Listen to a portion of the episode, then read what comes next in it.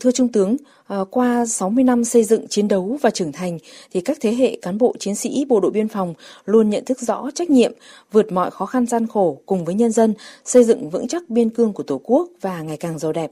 À, Trung tướng có thể cho biết rõ hơn về điều này. Trong suốt chiều dài lịch sử à, 60 năm qua, dưới sự lãnh đạo của Đảng, Nhà nước trực tiếp là Quân ủy Trung ương Bộ Quốc phòng thì Đảng ủy và Bộ Tư lệnh Bộ đội Biên phòng chúng tôi đã tập trung lãnh đạo toàn lực lượng, đoàn kết một lòng, xây dựng lực lượng thành một khối thống nhất và chung tay, chung sức cùng với cấp ủy chính quyền địa phương bảo vệ vững chắc chủ quyền an ninh biên giới của Tổ quốc. Chúng tôi tin tưởng với bề dày truyền thống và sự lãnh đạo của Đảng, Nhà nước và của Quân ủy Trung ương Bộ Quốc phòng, cán bộ chiến sĩ bộ đội biên phòng sẽ thực sự là lực lượng nòng cốt, chuyên trách cùng với quần chúng nhân dân giữ vững chắc chủ quyền an ninh biên giới quốc gia, bảo vệ từng tất đất thiên nhiên tổ quốc,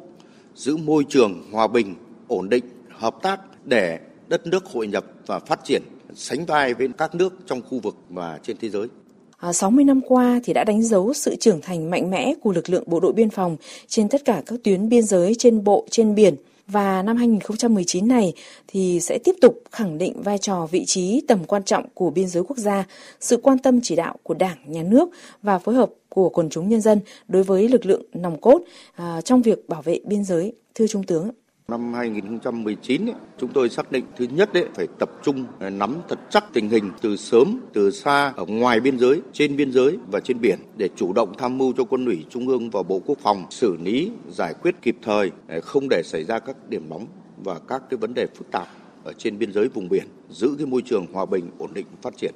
Thứ hai, tập trung triển khai đồng bộ các cái biện pháp công tác biên phòng để tăng cường cái công tác quản lý, bảo vệ biên giới, kiểm soát cửa khẩu, đặc biệt các cái địa bàn trọng điểm, đấu tranh phòng chống các cái loại tội phạm, nhất là tội phạm xuyên quốc gia, các cái loại tội phạm về an ninh phi truyền thống, buôn lậu, vận chuyển trái phép hàng hóa qua biên giới, nhất là tội phạm về ma túy, buôn bán người để giữ vững cái tình hình an ninh trật tự ở khu vực biên giới, vùng biển của đất nước. Thưa Trung tướng, 60 năm qua thì bên cạnh việc à, bảo vệ an ninh biên giới quốc gia, lực lượng bộ đội biên phòng đã cùng với người dân tham gia phát triển nhiều mô hình kinh tế, xây dựng biên cương ngày càng giàu đẹp. À, Trung tướng có thể cho biết về hoạt động này. Ờ, hiện nay là trên biên giới điều kiện về tự nhiên, về kinh tế, về xã hội thì còn rất nhiều khó khăn. Tuy nhiên được sự quan tâm của Đảng, nhà nước và đặc biệt sự nỗ lực của cấp ủy chính quyền địa phương và bà con ở trên biên giới thì có thể nói lực lượng vũ trang nói chung và anh em bộ đội biên phòng đã là trực tiếp gắn bó máu thịt với dân, gần dân, giúp dân, hiểu dân và cùng với nhân dân để xây dựng biên giới.